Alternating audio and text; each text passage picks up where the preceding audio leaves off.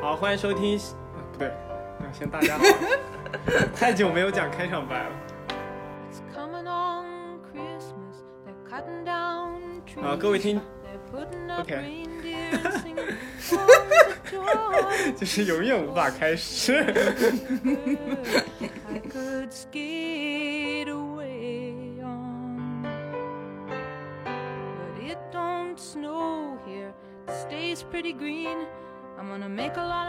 好，各位听众好，欢迎收听新一期的周一说，我是周雨欣。今天非常开心，还是请到了我们的老朋友张老师。Hello， 大家好，我又来了。张老师跟你先讲一个很有趣的故事，就上一次我们嘉宾是一个王老师，嗯、然后跟他聊着聊着，我就聊我说。张老师，你说是不是？嗯、这个嘉宾因此生气了。他真的，真的，没有关系，没有关系。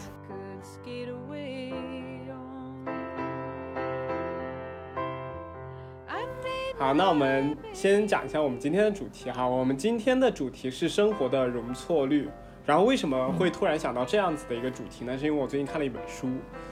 叫《反脆弱》，然后。嗯我之前对于生活就一直有一种看法，就是越是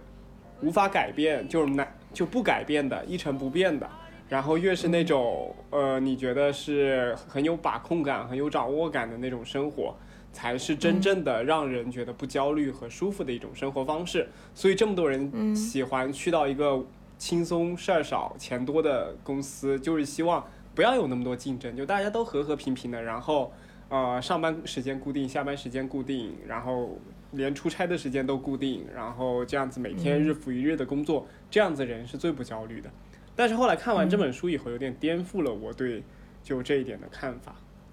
嗯，对，你描述一下呢？我本来就想问你，怎么会想到这么一个很抽象的主题的？你是不是突然感觉我好像抑郁了，还在考虑生活的容错率？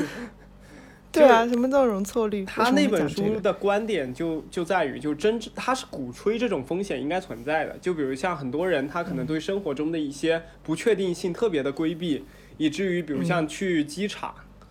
他可能要提早两个小时的过去，然后提前会影响很多他的其他进程，然后其他东西都要被迫，因为他要登机的这个 schedule 所所提前结束嘛。但是他的意思就是说，你有的时候并不要。把这种规则性的，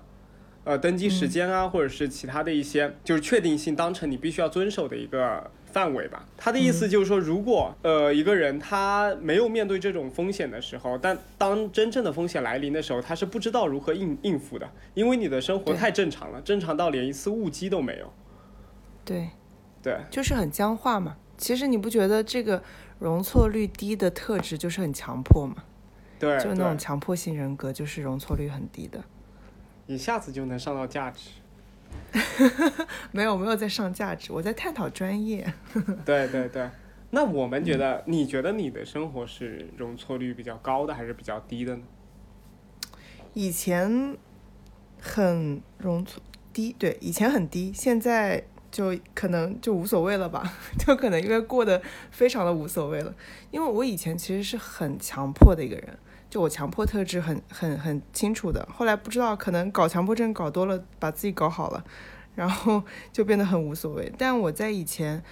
呃，像本科的时候就属于你说的那种很僵化，然后不允许自己的 schedule 有任何的出错，然后如果计划被打乱，或者如果和我预想的不一样出了错的话，我就会很很难受的那种人啊。多难受？但后来难受到难受到就是很焦虑，就是焦虑到你会有强迫症状出现，比如说你会反复的数数字，或者有一些闯入性的意向等等都有的。但其实就是焦虑的表现嘛，就对于那些但是事实已经发生了，其实你应对那个容错率，当你那个容错率低，然后就意味着你没有办法很好的去应对那些突发的事件的时候，那其实但我至少没有生病嘛，就我还是个正常人，所以我可能还是能应对，但是我会非常的焦虑，或者说情绪上会很不好。嗯，那你觉得你现在就是你的生活是一个容错率高的生活吗？就是它允许你犯一些错误吗？允许啊，因为当呵呵因为可能因为我也不在不在乎生活的对错了，所以就容许他犯错了。我感觉你完全佛了。对，但我就是将生死置之度外了。对对，但是这里的容错率除了我刚刚讲的那一个呃定义之外，其实我觉得还有一点，就是你生活、嗯、就是你你是不是有一定的背景一定的后盾来让你的生活变得往更好的方向发展。就比如有些人职业规划，呃，我要去找工作的时候，如果这个工作不收我的话，那我可能就真的得跳到更低一个级别一个 level 的工作去了。因为当时我在跟一个法学院的同学聊天的时候、嗯、他就跟我说，他说他现在在一个非常好的律所进行实习嘛、嗯、如果他这个律所实习了半年他没有被录用的话，他再往下跳律所、嗯、可能就是那种呃月薪只有小几千块的那种公司要他了。嗯，就所以他对他来说、嗯、这个容错率是非常非常低的，所以就真实的是低到他没有办法去有任何的错误在其中去，就他如果犯了错的话就没有办法弥补的。这个其实涉及到所谈的这个容错率的错，比如说其实我们刚开始谈的可能是一些比较狭窄的，就是具体的一些错误，或者说一些计划之外的事情，这个可能是关于到一个人生的选择，或者这个上面，就我允不允许我的人生上的选择，或者说一些一些大的方向上有一些偏差，或者说有一些所谓的错误，或者说某些意义上的错误。嗯，我觉得还是有一些区别的。嗯，因为你讲到这个的时候，其实会让我想到说，嗯，就是之前我也跟朋友讨论过关于，因为你随着会，你会觉得随着年纪的增大，你的对于自己的你你会觉得你的生活的容错率会变低，因为是的，你的试试错风险会变大，所以你其实试错的机会会变少，就是你会尽可能让自己不去试错，我的每一步都必须是对的。就比如说这个呃法学院同学，他他为什么会觉得我容错率很低，就是因为他觉得我没有机会去试错了，我已经开始工作了，如果我在这个律所没有干好的话，那那我下面就只能进入到一个小的律所了，没有其他的可能性了。这个其他的可能性也会跟我的比如说我的年龄段，因为我是这个年纪，我是已经毕业的，或者等等的这些相关的，我觉得嗯，是的，没错。所以这里边的容错率是第二个定义了、嗯、刚刚我从书中讲的那个容错率是有点像生活中的一些强迫性行为，就比较小的一些事情，但这边的容错率是指整个大生活的容错率，就是它能让你做决策呃，错误几次，对，或者我能不能去做这样的尝试？是的，是的。然后之前我看那个查理芒格，他书上也写到，就是人人的一生中，就是让你最重要的一件事情，就是那二十几二十次的决策。其实你一生只要做好的十几二十次决策，你就会变得非常辉煌，或者是变得非常有钱。但是很多人没有办法把握这十几二十次，或者是没有能够好好的去准备它，所以导致后面人生就做的就是发展的就没有其他人那么好了。嗯，但这个事情很玄学的呀，你因为你没有办法嗯预测我这个选择接下来，就比如说我是这个错和不是这个错两种，你不可能把两种都预演一遍的。就比如说我这个选择，如就是如果以他这个理论来讲，是我社会层面上我做了一个对的选择，它其实也不一定导致最后那个最好的结果的，因为它还会有其他的岔路口，因为你有很多很多很多的岔路口，所以会节外生枝。对，就其实我是觉得这东西没有办法预测的。嗯，我在想象的时候，比如说我回看我之前，我会觉得呃，就我觉得每个人都是，我可能会觉得当时如果我做那个选择会有不一样，但是这个不一样会不会就是改变我的现状，或者说会让我成为一个不一样的人，其实很难讲，我觉得很难讲，因为你这个人本身的状态在这里，你的天性加上就有的时候同样的人做同样的选就是不同的人做同样的选择，或者呃，其实也会是不一样的结果嘛。对啊、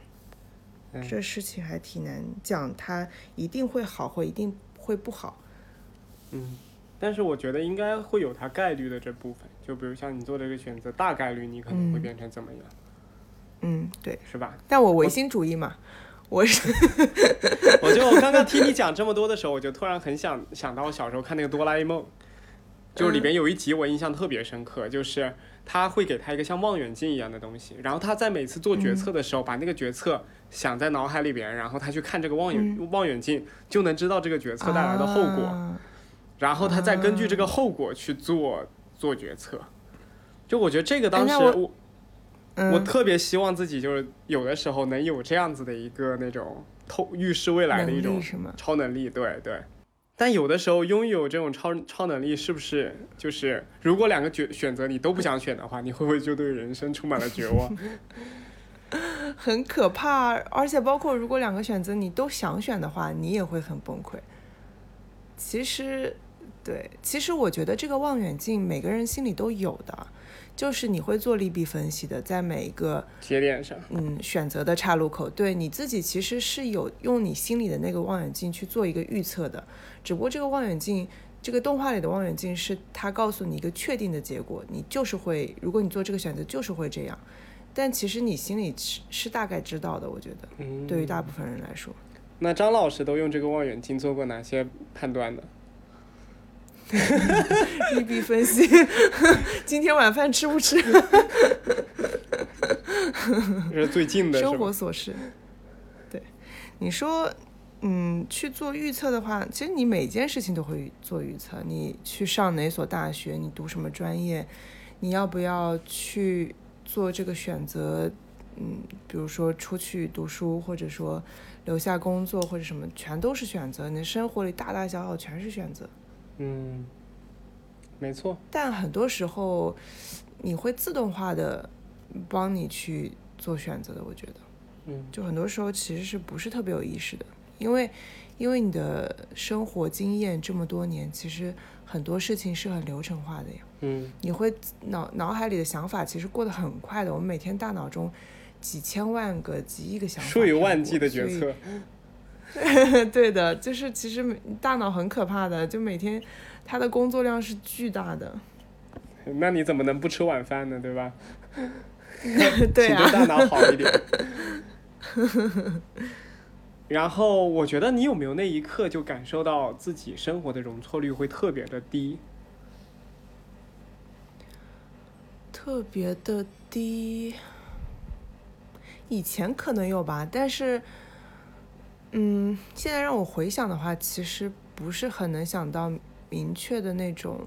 我觉得很多时候是你在那个当下，你会觉得我是不可以错的，我的容错率是很低的。嗯、但是你过了那段时间，你回看的时候会发现，其实是 OK 的，其实是没有关系的。但是在当下的感受，其实在每一个选择的路口，你的感受上都是会很强烈的，觉得它就是会决定我之后的生活。这个选择就是会，我就是如果错了的话，会对我有我有很大的影响，我以后的生活会怎么样？就在当下的感受上，我觉得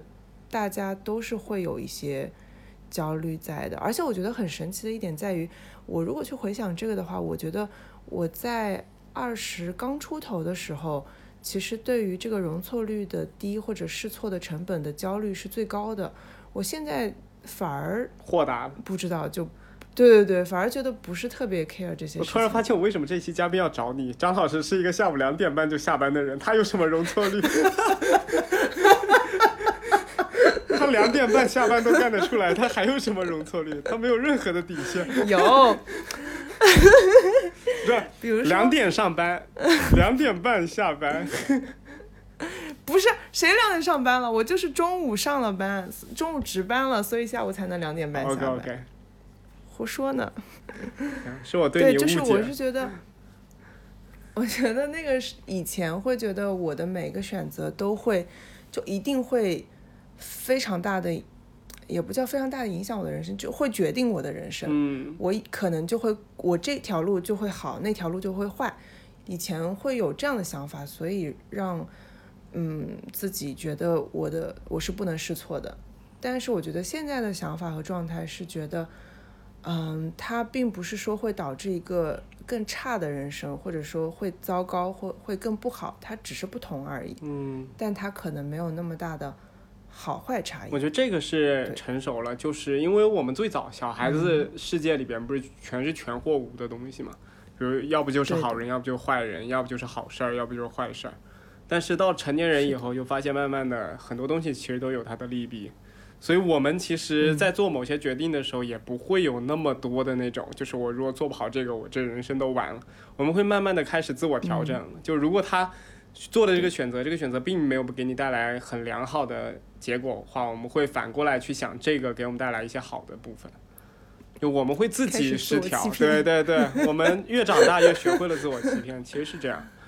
对对，为了活下去，为了能够健康活下去，必须学会自我欺骗，为了不成为张老师的病人。你如果讲做决策或者说呃试错这个事情，我能想到的最近最大的一件事情就是工作嘛。其实这个之前谈过，就是当时你选留下来工作还是选择去读博，你事后其实也会，而且我觉得很有缘分的一点是，我后来其实在一次培训当中有遇到过呃，就是当时的一个翻译，他是我本来要去读博的那个老师、嗯、那一届的博士生、啊、就是就相当于他，如果我当初选择了去读博的话，我现在就是他的那个位置。嗯，就所以就是很当时的感受其实就是很神奇，就会觉得、呃、恍如隔世。如果我对如果我当时做的是那个决定会是这个样子吗？其实也不一定的。所以当时其实在做决策的时候是很焦虑的，因为你会觉得呃，两边的生活会差很多。如果我做了这个选择，我是不是会选择错？我以后会不会后悔？我会不会嗯、呃，其实这个对我的人生来说是一个是一个不对的事情，或者怎么样。但你回过头来看，你可能是为了自我欺骗吧，就觉得都是都不好说、嗯、对，你去了那边也不一定是所谓的你你你用望远镜看的那个生活。嗯，对，我觉得其实决策这个东西，经常有人会说有没有容错率，或者会不会后面心生悲凉，或者是这个决策后面就心生悲凉，就因为它失败了嘛，所以就后面会对对对前景会很堪忧。我觉得其实最重要的一点就是心态，这个心态其实是非常重要的，就是你如果不感到后悔、嗯、其实这个决策就没有好坏之分。最怕的就是那种你做了这个选选择以后你后悔了，然后你又会反过来去想，如果我当时做那个选择的话现在应该会很好。其实这个心态其实是最让最最折磨人最消耗人情感的一种一种心态。对，因为其实你并不知道你选择那个可能也是一样的结果，你可能会比现在更差、嗯、因为你要相信自己过去的那个选择、嗯、因为那个就算你反过来去做选择，在当时同样的情景下、嗯、你还是会做那样子的选择。 嗯, 嗯，所以其实我们如果谈容错率的话，很大程度上决定我们所谓的容错，如果你把容错率当成是一个呃，因为它没有办法完全客观、嗯、所以其实它是有主观的部分在的，所以它这个容错率的大小其实跟你的状态你的接纳程度也是相关的。所以其实你刚刚讲到不后悔的话，就是 D B T 里会有一个智慧心念的概念、嗯、就是如果当我们做选择的时候，智慧、啊、就是变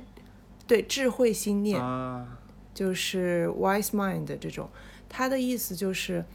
呃、我们的选择，就我们在做选择的时候会担心出错嘛，但是我们可能有的时候会偏情绪化一点，有的时候会偏理智性一点去做我们的选择、嗯、但其实没有说我们我们在跟大家讨论智慧信念的时候会问大家说你觉得哪一个选择是智慧信念，然后其实每个人的反应会不一样，有的人觉得那个很理性的选择是，有的人觉得那个很很感性的选择是。就比如说最多的最多的讨论的让大家去思考的一个问题就是，如果你面前有两份工作，一份是、呃、你喜欢但是可能没那么有钱的，一份是很有钱但是你不喜欢的工作、嗯、这个是让大家讨论最多的，然后会让你去去去去嗯，让大家去讨论说你觉得哪一个选择是智慧心念做出的选择，然后每个人答案当然不一样嘛，但其实最后的答案是每个人的答案都是智慧信念的选择，因为不管你做出什么样的选择，只要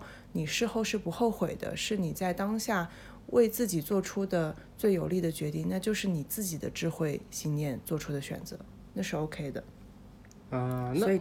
对不起，我又违心了。那除了智慧信念以外，就是、人人还有另外一个念吗？还有另外一个其他的念头吗？比如说情绪信念或者理性信念，就是你可能在做决定的时候，现在你的情绪里没有考虑到你的理智的一方面等等，然后你做出的选择可能就并不是你真正想要的，或者说不会让你后悔的，或者说那个结局是你能够不管好坏是你能接纳的，这样的一个可能就是非智慧的信念。这个很有趣，我我突然有一个问题，就是你刚刚说了一个是智慧信念、嗯、一个是情绪信念、嗯、一个是理智信念，一个情绪信念，一个是理智信念、嗯、是吧？嗯，对。所以也就是说在心理学，就是在 D B T 这种疗法里面，理智信念做出来的、嗯、就是人的理智做出来的判断不一定是对你来说最好最优的判断。对，肯定不一定啊，因为有一些比如说特别完美主义的，或者对自己要求很高的强迫特质的那种人，他会压抑自己的情感，然后去做理智上就所谓的，比如说很多成功学理论，就是那些理论上概率上最符合呃社会价值观的最好的，会最有利于他发展的那些选择、嗯、但做出这些选择之后他不一定会开心，然后他可能也会做得很痛苦，或者说他因为没有在做自己喜欢的事情，或者说他没有考虑到自己情绪的问题，而在强迫自己做这些事情的时候就很容易出现问题。就是这其实是一个压抑的防御机制嘛，他把自己的那些情绪压抑掉了，因为他去做了一个他觉得是对的的选择，但那个就不是他的智慧信念、啊、因为那个并没有考虑到他情绪的这部分。所以人他人人不只是有理性的嘛，你肯定也是有感性的那一面的。哎，这个我感觉非常深刻，就是这个 D B T 创始人还挺厉害的，就想到这个东西，不由得膜拜他是。因为因为真的就是这些疗法的创始其实都是自己从痛苦中悟出来的，是的，是的，就是大部分的创始人都是自己本身存在着心理问题，有很多的痛苦、焦虑，然后有很多的疑问和思考，然后他们自己从那个痛苦里走出来的时候，把自己可能想到的一些领悟到的一些东西总结下来去帮助大家，其实是这么，像森田也是、嗯、都是他们自己从痛苦中出来，他才知道怎么去处理这些痛苦，或者说他想到一些东西、嗯、而且这里面是他们几个流派虽然说是各有迥异的，但是其实还是有联系的。像你刚刚讲的那个理智信念、嗯、其实跟弗洛伊德防御机制里面那个理智化就有点有点像，就是有些人他可能因为没有考虑到自己情绪问题嘛，然后逼自己特别理性特别 rational 的去想一些问题，然后最后也做出这样子的选择和判断，但最后反过来情绪的潮水朝他涌过来的时候，他没有办法用理智来克服掉他们，所以心理就有问题，对，然后就会有各种形式表现出来。所以这些理论都是通的，我一直觉得搞就是你做心理治疗，就现在很多人做、呃、讲个题外话、嗯、就现在很多人做心理治疗讲自己讲说做那种融合的，做呃就是整合性心理治疗、嗯、狗屁都是在瞎做。但其实真正的整合的心理治疗，我觉得就只有张老师能做是很不不不不不，我不行我不行我不行。但是我觉得真正整合的是是你在了理解了所有的治疗之后，你会发现其实他们之间都是相通的，就是对对对，只不过换个角度换个说法。其实那些理论硬是加了很多很多的名词，为了让它成为一个理论，但其实本身人就这么点东西。你说几上上千万年来，所有的哲学家其实都是讨论的类似的事情，就不停的讨论不停的讨论不停的在思考，就是这些无解的问题。所以这些理论也是一样的，其实人就这么点东西，你挖掘来挖掘去，你的想法其实什么只是换了一些名词而已，其实那些理论的本源还是一致的。嗯，没错，这一点我非常赞同。就是其实人会、嗯、人是一个永远都没有办法搞清楚自己到底应该去追寻什么的东西，所以才会有各种流派的产生、嗯、就之前有看过一本书叫《洞穴奇案》嘛，它就是跟法律相关的，就是说了一个很荒诞的一个故事，嗯、四个人在洞穴里面困住了，然后其中就是四个人都快死，然后有一个人他就提出一个想法，就是把我们其中一个人抓阄，谁抓到了就把他吃了，然后后来在吃了之后，然后后来三个人就获救了嘛，然后另一个就死了，然后后来那三个人就被审判，说你们三个应不应该以杀人犯的身份把他们给杀了。嗯，但这个他们之前已经做做过这个承诺了，就是说谁被抓阄抓到了谁就会被吃掉，其实他们已经有这种口头承诺了、嗯、但是就针对这个问题、嗯、里面还我记得老派的有这么几个观点，然后后面新的又有十几个观点、嗯、就写成了整整一本书、嗯、就针对这一个案件。对啊，对，我觉得这个就 不,、啊、不只是法律，还有它哲学部分和就是很多心理的部分。我就觉得其实人类根本自己都不知道自己应该要什么，就是他说什么嗯很多很对，他说什么又很多很对，其实人是根本搞不清楚到底应该怎么样活着的一类人、啊、就只能跟着形势走，跟着大家的想法群体走。对，包括奇葩说我觉得也是这样，我我就觉得正方讲完以后、嗯、我讲的太好了，就是那种讲的真对对对，然后反方马上对对对他讲的更对一些，我要投他，就是那种那种感觉，你懂吗？是的，就人因为很多事情它没有定数的嘛、嗯、就是你的想法肯定是会变来变去的。我一直觉得像我这种中庸的人，我做奇葩说我可以自己在两边辩论，对对，自己讲完这边自己再辩。其实我觉得他们应该也都可以，其实很有意思，就他们只只有在正反都可以辩的情况下，他才能抓住你另一方的漏洞嘛，对对吧，再把你辩回去。对对，然后刚刚你讲到那个呃，理智化的那个相通的那个事情，你说心理学的那些流派其实相互之间他们原理都相同的，就让我让我有点想到，就是心理学它其实作为 一,、嗯、一门传统学科，它是一门理科。我能感受到它跟数学其实有些时候、嗯、虽然说它社科一个是理科，但是是有相通地方的。因为数学有的时候就小学时候不懂，就是一加一很就是满满脑子想的就是一个苹果加一个苹果等于两个苹果，但长大以后发现一、嗯、一加一有很多种形式啊，就是就是你可能代数里面有一加一，几何里面脑子里只有两个苹果，几何有可能是两个梨吧，反正差不多。你上了什么小学？就当时老师会拿个教具出来嘛，就这一个东西加另一个东西，啊、他们是什么呀？他们是两个东西，嗯、对、嗯。但后来我发现就是在做很多，比如像代数或者像微积分什么时候，它有的时候就。单纯这种加减法它也可以有很多的变式，最后反而原理都是一样的，但是它解释解解释完它就是这个原理，但是它可以有多种形式去阐述它。我觉得心理学也是一样的，跟数学其实中间的原理很简单，就可能就几个原理，就是以人为本，然后人可能会规避自己的一些一些痛苦的经历嘛，然后包括童年经历会对人造成深远的影响，就可能就我我也是随便说，就可能就这几点的想法就构建成了整个心理学的那个森林，然后每个人各执一言各执一词。对啊，嗯，刚你要讲我突然忘记刚刚自己要想讲讲什么了，就哦，信数学的话，其实你讲到那个呃，就是之后从一开始的具象思维到你后面开始有一些抽象思维，但是心那个是人的心理发展的过程，所以你会呃对事情有更多的理解，就是你的思维方式会有变化，嗯，所以才会对从一开始到后来。但我知道你的意思指的是呃它的本质都是一样的。然后你刚刚其实讲到心理学是属于理科，我想到不一定，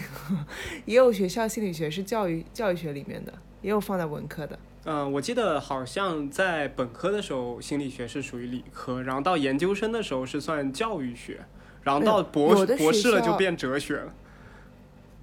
有的学校本科也是教育学，教育学看它放在哪里、啊、对，所以每个学校也有偏重，所以也可以看到心理学其实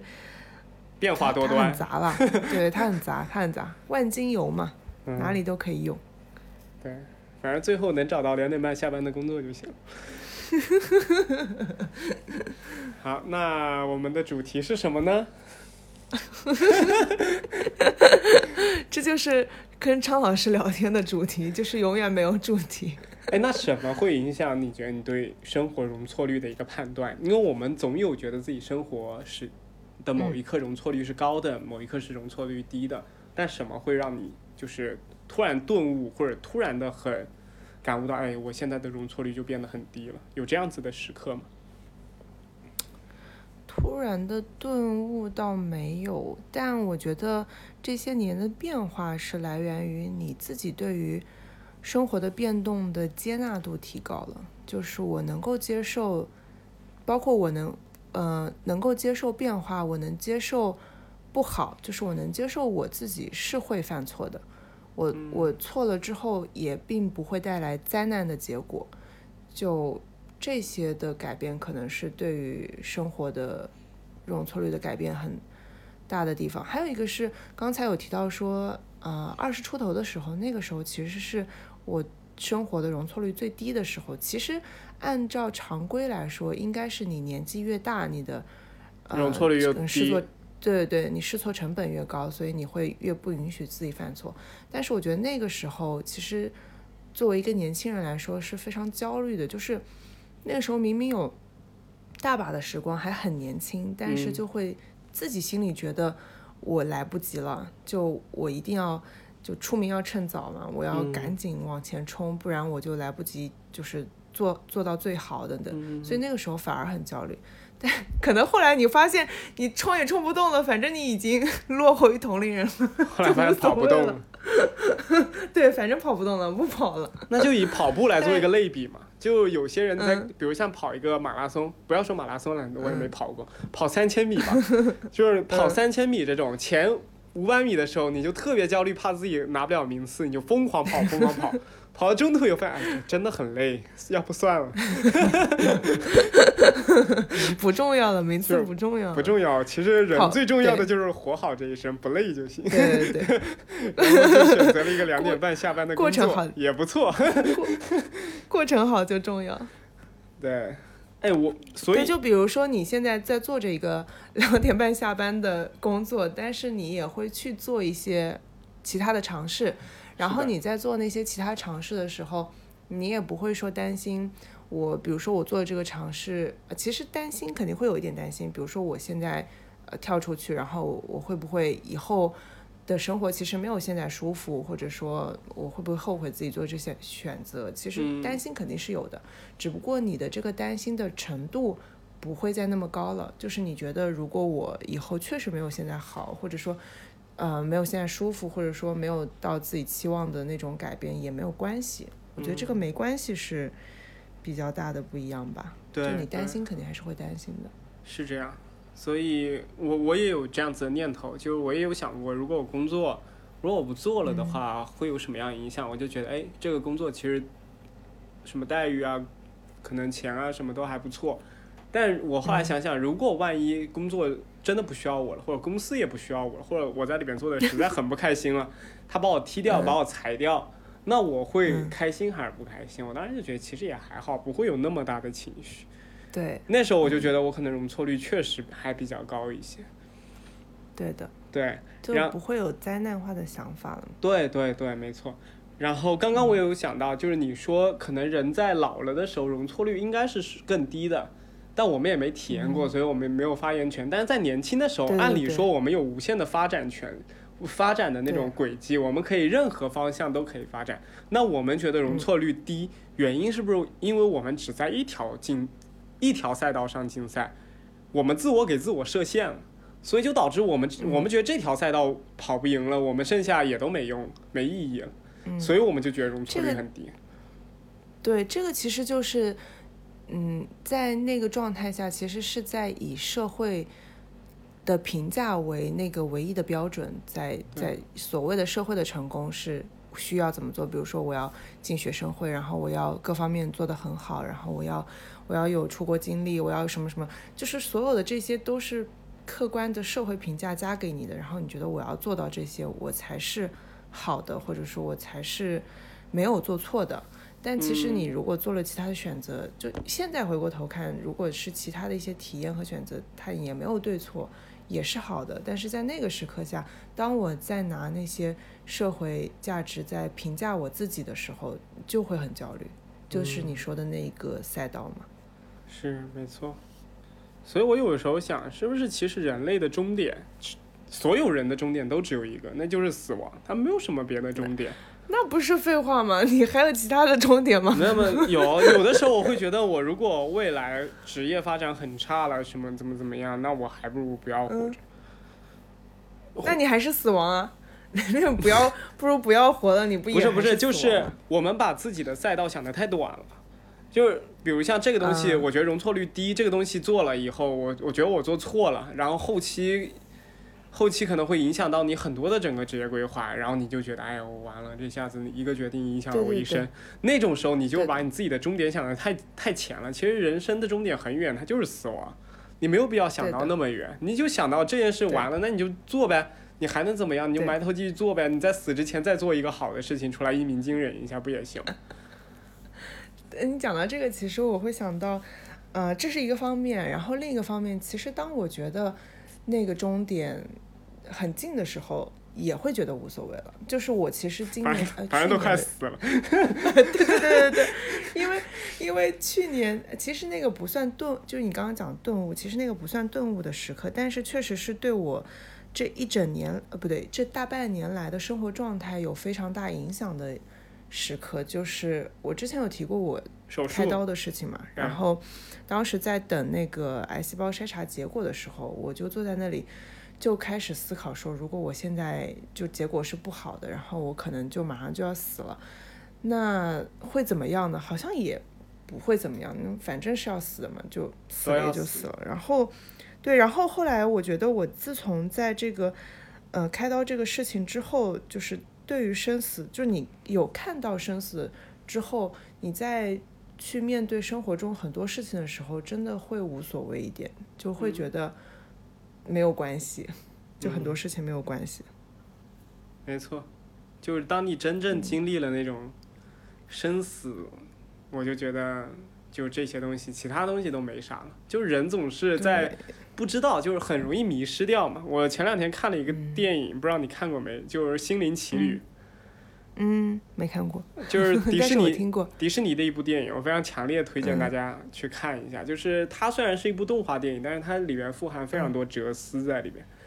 然后它里面就有讲到，就每个人都是有灵魂的嘛。然后这个灵魂在它聚集的那个地方，嗯、它有些人他就会迷失掉。他里边举了个例子，嗯、就是说有一个程序员，也不是程序员，交易员，就是基金经理，嗯、对冲有点像对冲基金经理一样的一个人，嗯、然后他就是天天都埋在电脑前，面对着那些，呃，那些指数啊，那些美股的一些指数，盯着他看，然后他在天堂上面的灵魂就一直就是讲 make a trade, make a trade, make a trade。就是，然后他就整个已经疯了，就是他已经对他来说，生活就只有基金这一部分，只有对冲基金了，没有别的东西了，因为他真的自我已经把自己设限了。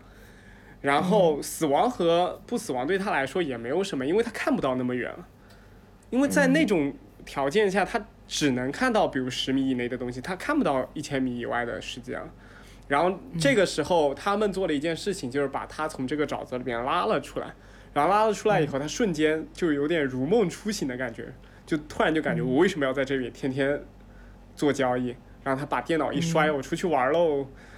就就那种，我我当时看完以后就觉得非常非常可爱那种，就是就是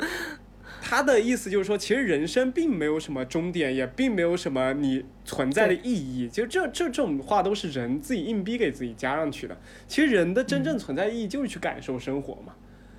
你没有必要就把自己所有的思想对都都聚焦于一件事情上，一件成败上面，或者是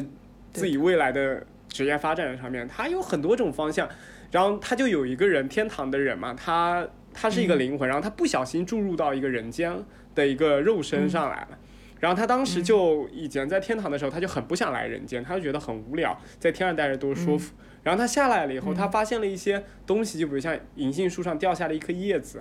然后一些电一些风吹过来，把叶子飘到他手上，他觉得特别美。嗯，然后还有就是他进到肉身的那个人和他妈妈之间的对话，和他妈妈对他的爱，然后他就瞬间觉得自己活着有意义了。然后他这时候就上去，他希望自己能够来到地球来，当一个真实的人去体验。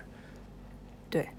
所以一直说怎么样打破虚无主义的陷阱，就是你回到你的生存上来，就是我就是活着的，我活着的每一刻就是我的意义所在。对，突然又开始正念了。你提的不是我先提的。我觉得最近自己比峰哥还要正念。对，我觉得你是这样的。嗯，但这个不正念了，峰哥天天喊着找你朋友。他也很正念，把所有的念头都正到女朋友身上。对的。所以我觉得就是没有必要想那么多，就是但我我确实知道有些人他是必须必然他容错率是会很低的，就比如像美国贫民窟的一些人，非洲一些呃贫穷地区的人，他们是没有办法控制的一些容错率低，因为他们贫穷，然后又没有很好的生活条件，然后又没有很好的生存状况，就国家和自己生存环境可能都不是很好，可能会得上疾病啊，然后周围的人又特别不友好，有很多瘾君子，所以他们对于他们来说，他们的容错率真的很低。你指的是如果他们想改变命运吗？还是什么？呃，我的意思是，如果他们能够让自己稍微稳妥一点的在这个世上体面的活着。嗯，对，但这也是一个主观判断了，就以没有办法一个完全的标准去衡量的这些事情。有可能他们也过得挺开心的，因为他们没有接触过其他的生活，就像我们也没有接触过他们的生活一样。对，但你这个姿态放的就很高了，你这个白人男性中产阶级的姿态又上来了，精英主义的味道又出现了，味道又来了。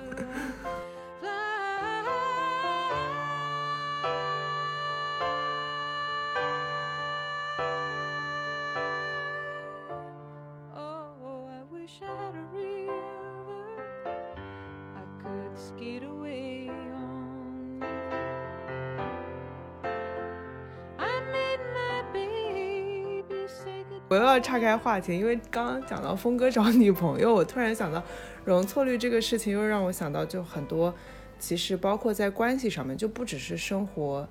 工作这些人生选择，就是其实在关系上面也有也是容错率，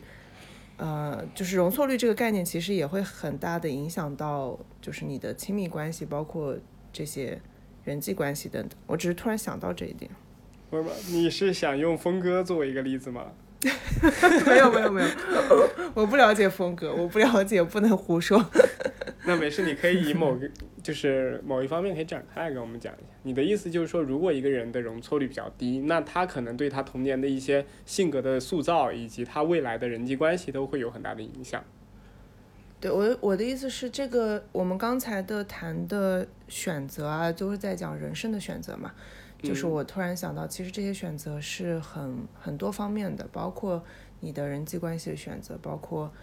你的各种方面。因为我想到之，就我有一个我有一个朋友，对我有一个朋友，有一个朋友他是属于那种啊、呃，就是容错率很低，所以他会觉得，包括进入一段关系，不管是朋友关系还是恋爱关系，他都很困难，因为他会觉得，比如说我找的这个人，他可能是错的人，那他可能对我的生活来说是一个不好的事情，或者是留下了污点，就夸张一点，所以他没有办法去进入一段关系，就这个也是也是一个方面吧，就正好想到、嗯、对，其实是这样，就是当一个人他对自己未来特别小心翼翼，特别谨小慎微的去行动的时候、嗯、他可能会也会影响他的整个就是态度，也会影响到他自己的一个心态，包括影响到跟其他人的交往交流，包括影响到他的一些选择，然后他的这些选择又反过来再次影响他的后后续的选择，就跟蝴蝶效应一样。嗯，那你觉得这种人你应该给他一些什么建议呢？嗯，去治强迫症啊。就你的意思就是，如果他们真的是就是就刚刚虽然我们的脱离开很多就是真实意义上面的容错率，我们觉得就是感受生活就很好、嗯、但是真正出现在每个人身上的时候，就是如果他们真正就属于容错率比较低的那部分人，他们可能没有很多的、嗯、呃，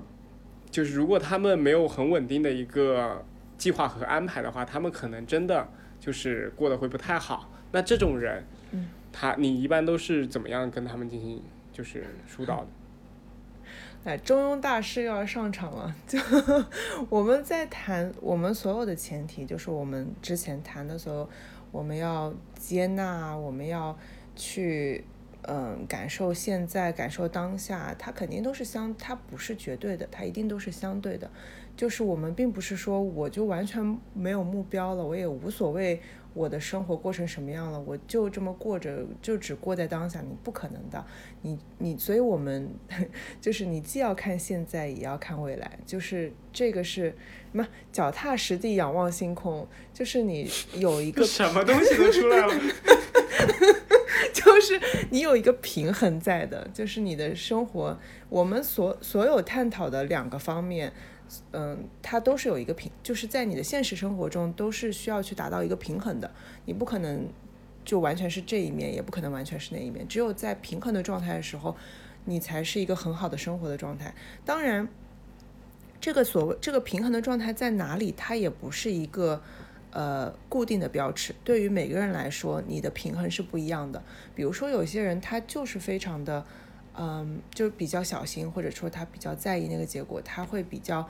呃强迫一点，他会去很关注那个结果、嗯、对对对，他会更理性一点，那他的那个平衡可能就更偏那边一点，但只要对他来说这个平衡的状态是能让他呃舒服的在生活的，让他让他不那么焦虑的，是正常的在生活的，就是 OK 的，就每个人的平衡点不一样，嗯，但至少你是在达达到那个平衡的状态，在在做你自己的生活，我觉得就是 OK 的，嗯，所以你认为那个平衡点其实是很宽的，任何就是平衡点中很就是不管你是靠左一点还是靠右一点，其实都没关系，一般来说不会有那么极端的，就是选择出现，是吧？对，就是只要这个平衡点是适合你的。就是好的，嗯，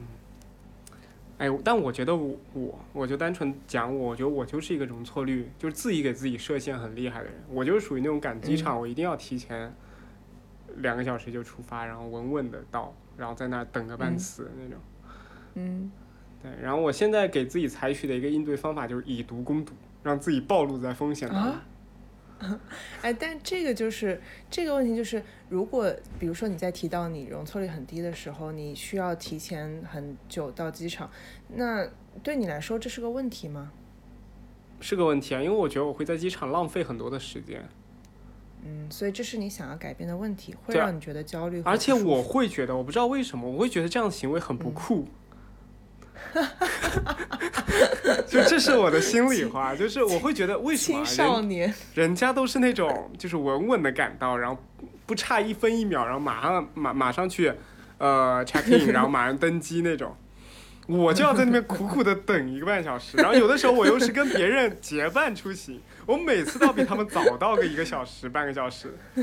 就让我觉得我很不酷，就是那种我连时间都规划不好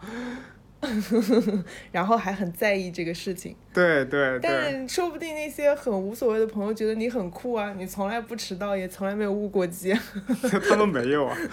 我觉得他们就觉得我很不酷对，就我是觉得如果你觉得那个点你觉得你想要改变，它对你来说是一个不舒服的状态，你就把那个平衡点再往回拉一点呗。对，其实我觉得我是可调节的。我后来慢慢想了一下，我觉得我是不可改变的，因为我之前其实有经历过那种误机的时候嘛。因为我以前在上海读、嗯、读学校的时候，住在就学校在郊区嘛，嗯、在奉贤那那地方，离市市中心很远、嗯。然后有时候周末或者是节假日的时候遇到遇上堵车，预计的一个小时到市区，有的时候会变成一个半小时，一个小时四十分钟这样子。然后所以这就、嗯、就算我提早两个小时做准备了，它还是会误机。嗯，但那个时候的感受就是非常糟糕那种，就是在车上我恨不得把司机头给锤了那种。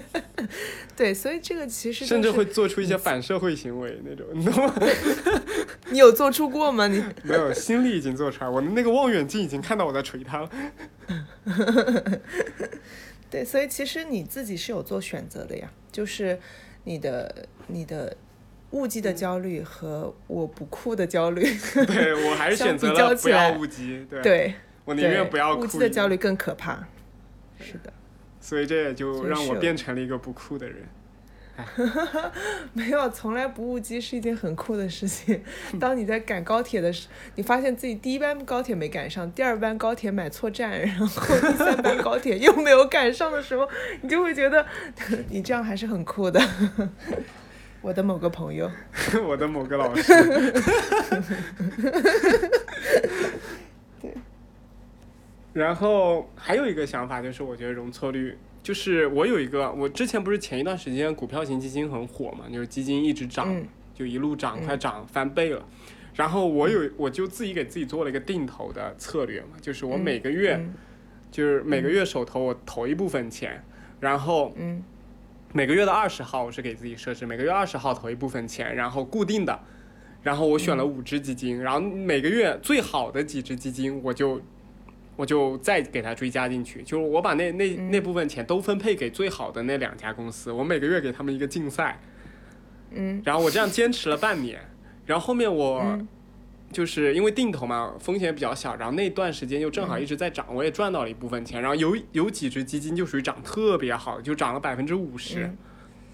就其中的两只吧，然后后面几只就差强人意，就是差不多个百分五到百分之十这样子。然后我就之前又设定了一个计划，就是我只要赚到了百分之二十以后，我就会把它卖掉，然后留利润在里边继续炒就行了。然后后面就是我抛掉了以后，百分之二十你知道啊，它去年都翻倍了，我根本就没有没没没有赚到应该就赚的更多的那部分钱。然后嗯。我就觉得我那个就是就是自我设限，外面就是有点觉得容错率低了，因为剩下几只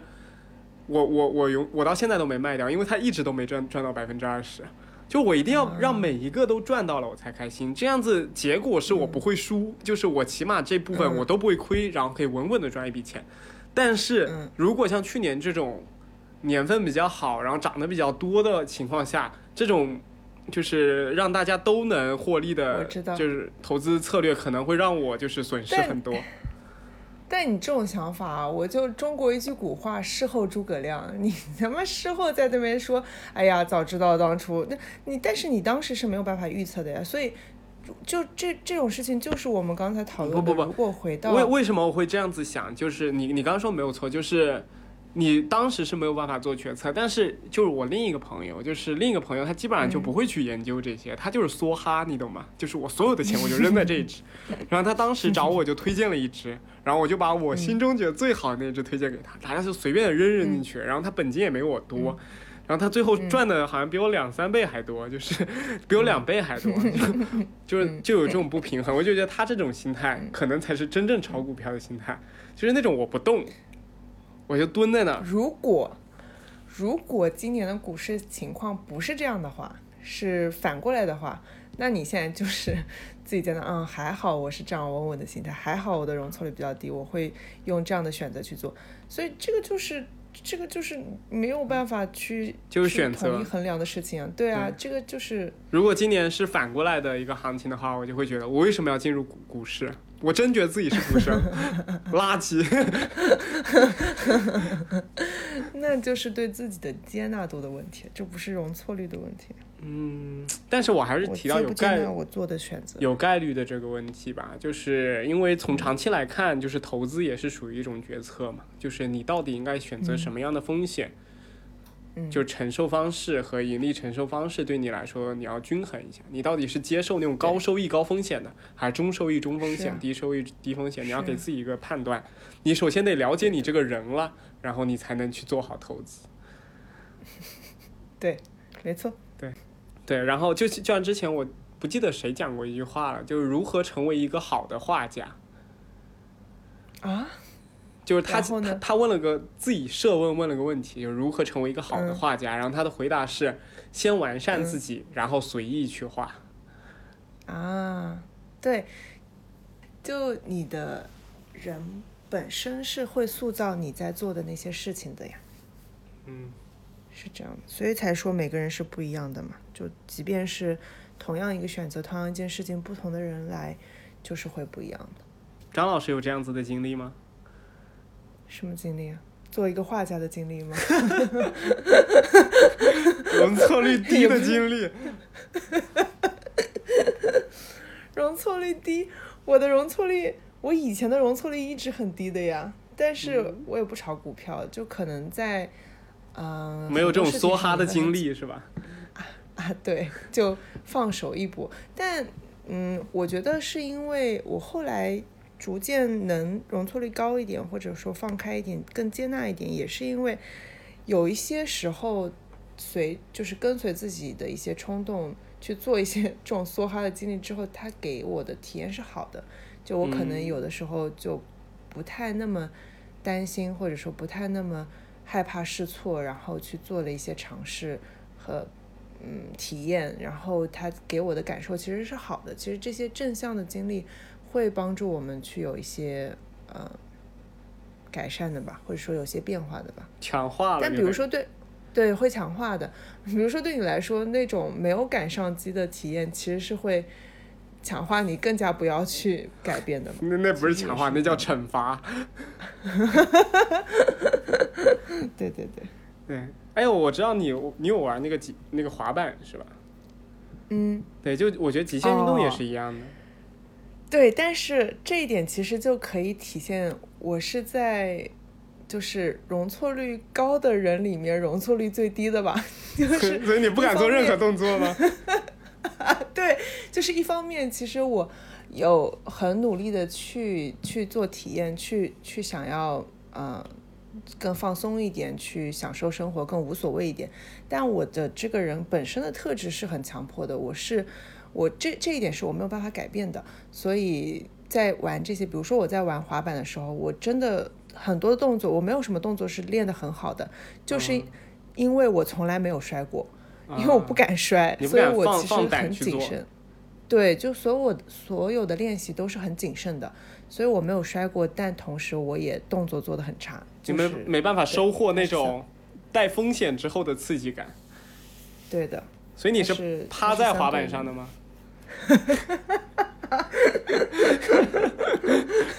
就是很谨慎很谨慎、uh, 时速不会太快，包括我开摩托车也就是我很喜可能因为我本身是这种很强迫很很谨慎的人格特质，所以我很喜欢那种极限运动。就对对对对，但同时我在做那些运动的时候又会又会非常的谨慎，就我开摩托车也是时速非常低。你是属于那种有这个胆有有有这个想法但没这个胆的人、啊、对的。就是我之前朋友就说你开这个时速还不如去开电瓶车呢，也不知道为什么要在这搞这。我都想不到你们的心理治疗师是一个带着脏辫骑着滑板开摩托车的一个姑娘。对，厉害厉害，奇怪的治疗师。对，但我很多的那种美妙的体验都是你不经历那种一点点就是有点像刺激或者是有一点点风险你是体验不到的。对，你不怕你不跨出那个是那个那个可能会错误的那个不舒适不跨出那个舒适圈的话，你不去做这个事情你肯定是体验不到，你没有新的体验嘛。对，你一直在你原先有过的体验里肯定是不一样的。对，所以我觉得那种极限运动很厉害的那部分人他真的是可以从中获得很大的乐趣，因为他的阈限不断的被抬高、嗯、不断被抬高。嗯，对，但也不是说待在舒适圈不好啦，就如果我我就是那些东西就是很可怕，我也没有必要非要去有新的体验嘛，就我在我的旧的体验里过得好就行。像他们之前说过去登山嘛，啊不是不是普通登山、嗯、不是登狼山什么事、嗯、就是登珠穆朗玛峰。嗯，就登珠峰它死亡率好像我听说是多少、啊、五分之一，就五个人中得死一个、嗯、很高的，因为它其实现在没这么高了、嗯、但是之前有过那种雪崩、嗯、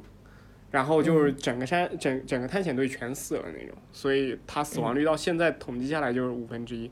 我当时就觉得我绝对不会去参，就算他给我多好的体验我也绝绝对不会去的。然后我我就想到了很多那种，就是我有一次做梦就梦到这个经历了，就是经历我真的蓄势待发雄心勃勃去登珠峰，所以我心里还是有想去就是做一些极限的事情的，但是我到山底下的时候我怂了。对，就是我望着那个山上那么高的时候，然后又又又想到那种死亡、嗯、死亡，就我又很怕冷，你懂吗？就是那种冻死、嗯、对，所以这个时候你做出的选择就是你智慧心念做的选择，我没有去登这个山。嗯，对，没有错，这就不是我的理性信念，这我觉得也是一部分我的理性信念。我真的怕死。从概率学上来说，死亡率还是挺高的。对，嗯，还是挺可怕的。对，然后比如像父母一些，他们就很希望我们就像你说那样子，舒适圈挺好的，不要去做任何极限运动、冒风险的事情。嗯、所以我爸就非常反对我骑摩托车。嗯他就说他也反对啊，对，他就说他最早的时候，因为我福建人嘛，就呃、嗯、闽南那边有那个石室晋江那边早一代他们做生意那批人，当时八八十年代就已经挺富的了、嗯、然后那时候摩托车就跟现在跑车一样，他们就买那种本田的摩托车，什么雅马哈的摩托车那种、嗯、然后就是在山上飙车跑山那种。然后他说他当时认识的石室晋江那边玩摩托车的人现在都已经不在了。啊，真的吗？是因为摩托车出事故不在的吗？就是因为他们爱拼才会赢，所以不在。那不能怪摩托车啊。就是摩托车，就是就是他这种冒风险的行为让他们不在了。嗯嗯，那你你爸不是还挺好的吗？他就是不骑摩托车呀。他可能跟你一样，他以前小时候也是骑过一段时间摩托车，然后掉到坑里去，我再也不骑了。哦，真的？那其实他是他也是被惩罚了。但他还是有挺好的自自我的那种控制的，因为因为很多人其实被惩罚完了之后，他的那个内，因为这种其实有点像成瘾一样，就是我的那种奖赏的快乐会啊、嗯、想再来一次，把那个，对对对，我还想再来，我命由我不由天。就那种感觉。对的，就很容易拼出事。我们是不是又扯远了？对，其实也没有扯远，其实极限挑战也是容错率的这一点，因为极限挑战它容错率就会比较低，你但凡出了一些事情、嗯、你就会影响，你可能就惨了，或者是整个人就不在了、嗯、但是它如果能够避免容错率，你就可以获得非常高的一些人生巅峰的体验。嗯，对，看你需不需要这个巅峰体验呢？嗯，对，不同的人对他的需求也是不一样，所以为什么有些人会更喜欢用一些药来让自己成瘾啊，或者抽烟啊，什么喝酗酒啊，嗯，那他们会喜欢这样子的感受。嗯，对，我命由我，无所谓。对，但当然我们不是提倡抽烟喝酒啊。这个还有害健康，对，所以我没有继续这个话题，怕说怕自己说出一些什么不好的话，影响你的职业生涯。毕竟十几亿人在听。对，所以容错率低一定是个坏事儿吗？当然不是啊，谁跟你说是了？我也没说是啊，但我我的意思就是说，很多人都希望自己生活容错率能高一些嘛。啊、呃，但他。如果你不喜欢那个容错率高导致的后果的话，那你就继续低着吧，挺好的。嗯、但是容错率高会让人觉得很有掌控感。呃，这个其实是两个角度来看了，就是你这个容错率指的是我心理上的容错率，还是这个事件本身的容错率？如果你在讲事件本身的容错率高，那确实会给人掌控感。但是从你心理上来说的话，我的。我这个人的容错率低一些的话，其实我是掌控感更强的，不，因为我不允许自己出错，所以我很努力的在控制好很多的事情，所以我的、啊、我是在掌控我的事情的，就对象不同。其实，对对对，其实这这个指的又是有两个方面了。嗯，我这里主要指的就是人生或者一个事件的容错率，不是说人的容错率。嗯嗯，如果是客观这个事情的容错率的话，你也没有办法。控制啊，就是你没有办法决定这个事情的容错率会怎么样，就比如说这个就像你说有一些客观条件它就是这样的，或者说这个决定嗯，比如说他在这个律所，然后我做错事就会就是会让我下一个找的不好或者什么，这些你没有办法改变嘛。对，所以我们能改变的只有我自己心里的容错率，跟填志愿一样，这些这种东西是没有办法控制的。对对对，对的，外界是你控制不了的，嗯，我们只能控制自己对的想法。是，就像填志愿一样，你如果觉得自己真的上不了本科，你就北大清华复旦啊蓝翔希望能让自己体面一点不会更不体面吗？更体面啊，我就是清华北大复旦的落榜生，没录取而已然后后来 一, 一群人就过来，那你应该上了交大吧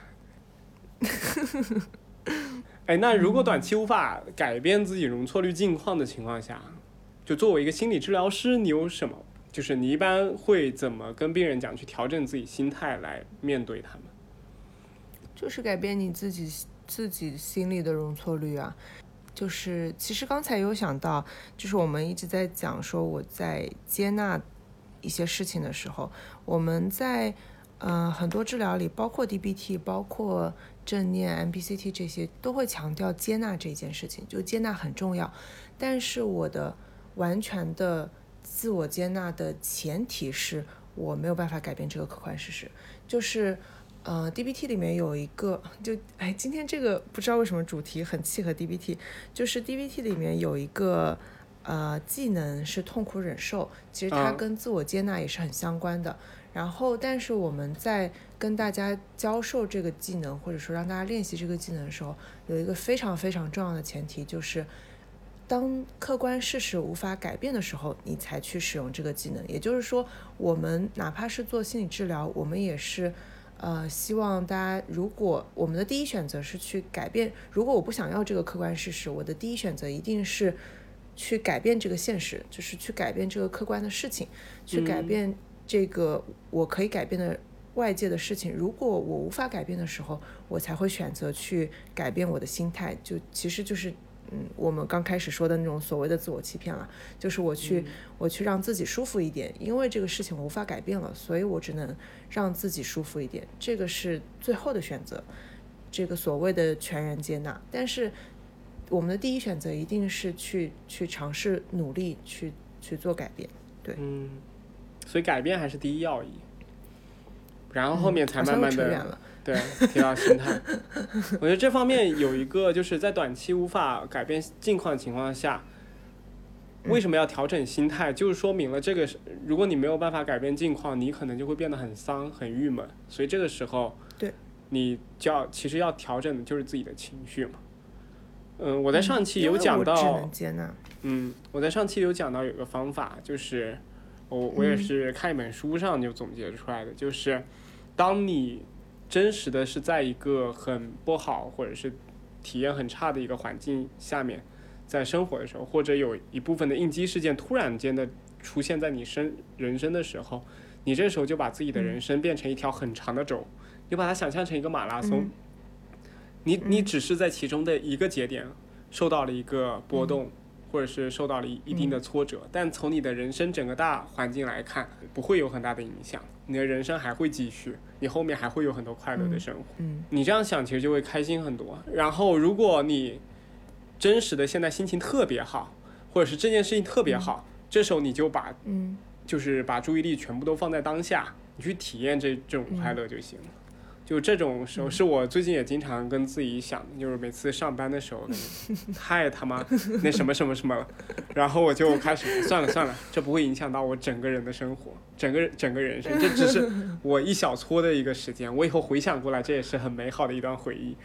然后如果我很对我很开心的时候，我也不像以前那样子，就以前我们是上体育课打篮球特别开心，但一节课就二十分钟打自由活动的时间，然后剩下又要去上语文课数学课，然后我就觉得我在打的时候我就不能尽兴打，因为我老觉得要下课了，对对，然后我就会觉得现在我就会觉得在很快乐的时候我就享受当下就行，我也不不去想别的，我也不不去想什么假期快结束了啊，春节马上就过去了啊，我第二天要上班了这种事我也不去想，我就想我就专注当下就行，我不要为了未来的那些痛苦去影响我现在的心情。所以人为了让自己舒服一点开心一点，真的想了很多办法来骗自己。对对 对, 对人人就是一个善于欺骗自己的动物鲁迅先生说的阿 Q 但对要看用在什么地方了、啊、阿 Q 的精神也是一样的，就是你如果用在我确实不能改变的时候，我是这样其实是能帮到自己的。但是当其实我们能做一些去改变的时候，我去做一些事情其实是更好的。其实上次我看有个电影的截图，我也没看过这部电影，我就是刷微博的时候刷到一个截图、嗯、它就是电影里面也阐述了、嗯、就是所有的世间万物只有人类会说希望这个词，因为其实人没有、嗯、人活着你说有什么希望吗？不是, 不是我插一句，因为人只有人会说话呀，只有人、啊、人在用人用的语言啊，那么叫人只有人会说希望这个词。是是没错，这一点是这一点是你杠我，但是我说的点是我说的点是就算从人类的意象里边，其他的动物也是没有希望的，它不会赋予它这样子的一个意意象。你怎么知道星星没有在希望今后的生活呢？希望你多给他一根香蕉呢？嗯，也是，他们其实有最短暂的希望但是我我说的人类就比如像一个抑郁症患者，你要给他的那种希望，而不是说一个星星得到一个香蕉的那种希望。就是人类在这么辛苦的，就是因为动物它都是关注当下，我当动物是不会延迟满足的，只有人类会。你想吃什么东西、嗯、动物马上就吃了，想拉屎它对着那么多人他就拉屎了，他没有任何延迟满足和延迟就是延迟的一种想法，但只有人类有。因而且人类也真正的是会比如像年轻的时候我九九六，我就想在四十岁五十岁的时候退休，然后去过养老的生活，只有人类会这样子去规划这个节点这个生活，所以是人类才给自己一个赋予一个希望这样子的价值。动物是没有希望，它就是当下我快乐就做了，痛苦我也只能受着、嗯、就这样子。但人类会把自己的痛苦转化成很多很多的形式，就是我是先先先苦后甜啊，还是说什么呃什么行到水穷处坐看云起时啊，什么什么风雨之后才会有彩虹啊，就是这种，嗯，就人类会赋予很多很多这种希望化的价值，因为人类它就是靠希望来存活的。就比如像你上班，你肯定就期望着周末两天休息，你如果一直要生活没有周末的话，你也没有那种期望感，你也就觉得生活很很空虚，很压力非常大了。对，这其实你又谈到所谓活着的意义嘛，就这种价值感希望、嗯、但说实话，我的在我的感受里，就是在我的观念里，这些也都是人类赋予的呀。你要如果这样这样说的话，所有东西都所有的包括这个词语，包括它的所有的意义含义，都是都是你的语言去建构出来的，都是我们主观赋予它的。那我们也是主观赋予说动物是没有延迟这个词，也是我赋予它的，也是我们给它加上的意义嘛。那动物其实也许他们自己有自己的，反正在我心里人也就是一种动物而已，就所谓的高级在哪里、嗯、我也没有觉得高级在哪里，我觉得就只是只不过我们人活在我们人的思维方式里，活在我们自己建构的那个价值里，所以我们在我们的视角里动物是不一样的，但在他们构建的那个视角里面其实也没有什么对，就我我是我是这种感觉。但是我同意你的说法，就是我们是确实是需要这种希望，或者说没错这种对对来来继续生活的，这个就是你你得找到那个存在的落脚点嘛。嗯，对，呃，我回应一下你刚刚讲的那个，我的意思是不光是语言，其实语言只是人类赋予就是可描述世界的一个一种手段和工具。其实语言很多东西都没有办法描述很多的一些事情的、嗯、我们语言就那几、嗯、几万个字，我们没有办法描述所有的东西、嗯、但是其实像刚刚我讲的希望或者是刚刚讲的延迟，它们都已经是存在了的，是我们语言后来发展了、嗯、去描述它才出现的这种语言。这个就是先有的鸡还是先有的蛋的问题。对对对对对，这个你就没有办法说得清了，就是你永恒的永恒的讨论了。对，但我还是就是我还是觉得人们就是没有必要去想象那么多那么多太远的未来，就是当然只只关注于当下当然是不行的，但是我们要学会怎么调整自己、嗯，该关注当下的时候关注当下，该思考深远的时候思考深远。嗯，而且我觉得为什么这些年这么强调大家要关注当下，要活在当下，包括各种的治疗方法也是有很大一部分内容是教大家活在当下，就是因为其实很多是就是你看古人的那些文章和生活状态，其实很多人他是活在当下的，但是现在的生活状态就社随着这种社会的发展，政治题目又要开始呵呵政治题目回答开头，就随着政治呃社社会经济生活的发展，就随着改革开放的进行啊，对对对对对对，大家出现的很多问题就是没有活在当下所带来的问题，就是永远在看未来，永远在焦虑过去的事情和未来的事情，才导致这么多问题，所以才会现在大家这么去强调活在当下。所以我觉得多强调一点也不过分，因为没有是就是你真正说过于活在当下而导致出问题，就真的什么都不干了的人其实是少数，但是因为没有活在当下而非常焦虑未来，导致很多情绪问题的其实是占大多数的。对，其实其实这个你刚刚讲的那个就有点像现在的内卷嘛，就人们就是疯狂的在思考怎么样能够有一条好的出路，怎么样才能跳一个高一点的阶级，怎么样才能变成一个大家希望中很优秀的那样子的一个人。大家都希望自己身上的标签是被别人赞认同的，这其实就当所有的群体都变成这样子的时候，就是荣格说的那个集体潜意识出来了，就每个人都是这样子的想法了，对吧？就比如像为什么我们妈妈那一辈、爸爸那一辈，每个人都会去把那种呃用就是那种塑料袋给存起来，他们也是有那个集体潜意识了。原来我是爸爸和妈妈那一辈的。对，但但我们也会受他们集体潜意识的影响嘛，这是自然。对。所以我的意思说我们现在是对整个社会它有这样子的一个文化，导致为什么我们现在老是说关注当下，为什么我们现在老是正说你要去正念，要去就是感受到当下的存在，就因为现在太多人都是活在未来了。我都我就一眼放远都是看到三十年后，每个人都在跟自己说你要有一个长远的规划，要要做五年十年二十年的规划，你哪里做得了二十年的规划？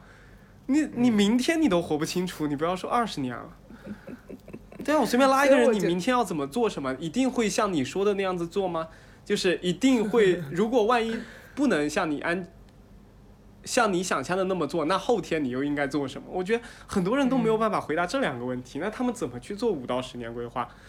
就是变化的永远，变化的东西永远都在变化。对的，所以不需要很详细的规划嘛，只是我知道我。我比如说几十年后我想要一个大概的什么样的生活状态，那我再往那个方向努力就可以了、嗯、但不需要比如说我要赚到几千万这种具体的目标来让自己感到很有压力，然后我觉得我永远达不到那个目标。是的，对、嗯、所以目标还是定小点好。对，我觉得我不做几十年的规划是因为我觉得我都活不到那么多年。那我觉得二十年还是可能有。我真的是就之前有看那种什么书上写你要做十年甚至二十年的投资规划，我想这个也太困难了吧。就是我知道茅台从前二十年到现在涨了从什么几块钱涨到几千块了，但是就是当时的情况下，当时是什么样的一个状况？二十年前你现在想的很很久远，我突然想到自己也才二十多岁，二十年前是一九多少年的时候，那时候工资才几百块钱，我觉得你几块钱的股份也也挺高的了，对当时来说，嗯，对吧？然后有人说你回溯二十年前，你如果有长期规划，你就去买房。我哪里知道那时候可能就是看病花掉了所有钱了，就是人生永远都在变化。对，那个其实就真的很适合诸葛亮，那不叫那那也不叫长期规划了，那个那个真的是要有预测能力，我才能做出这些判断。对，那个我真的要有望远镜才行。对呀、啊。所以说还是不能听太多毒鸡汤，听众朋友们，你们要加强自己的思想。你每天都在看什么书啊？我天哪！就聊起来，就隔一会儿说，我前段时间看了一本书，然后还会冒出一些奇怪的，我也不知道是哪里来的作家的名字。是你看的还不够多。对对对对对，是我的问题。其实都是我自己杜撰的。不知道都在看点什么。嗯，然后我们这边。看看大纲里还有什么问题没有问到。有大纲的周总好像都提到了。嗯嗯，非常优秀。我们今天不仅在聊第一个话题的时候就把所有的问题都给聊到了，而且还延伸了很多新的问题，非常难得，非常难得。好，那我们这一期就从《反脆弱》一书出发，然后也给了大家很多不一样的思考吧。嗯，一本从一本我从来没有听说过的书出发，然后跟我聊了这么久。对，然后中间有谈到张老师谈到了很多辩证，对辩证行为疗法的一些内容。如果有有有感兴趣的同学可以跟也可以发邮箱，然后到时候我会让张老师发一些资料给你们。神经病啊！付费的。那我们就下期见啦。好的，嗯，拜拜。Why don't you come to your senses? You've been out riding fences for so long now. Oh, you're a hard one, but I know that you got your reasons.These things that are pleasing you can hurt you somehow. Don't you draw the queen of diamonds, boy. She'll beat you if she's able. You know the queen of hearts is always your best bet. Now it seems to me some fine I've been laid up on your table, but you only want the ones that you can't get.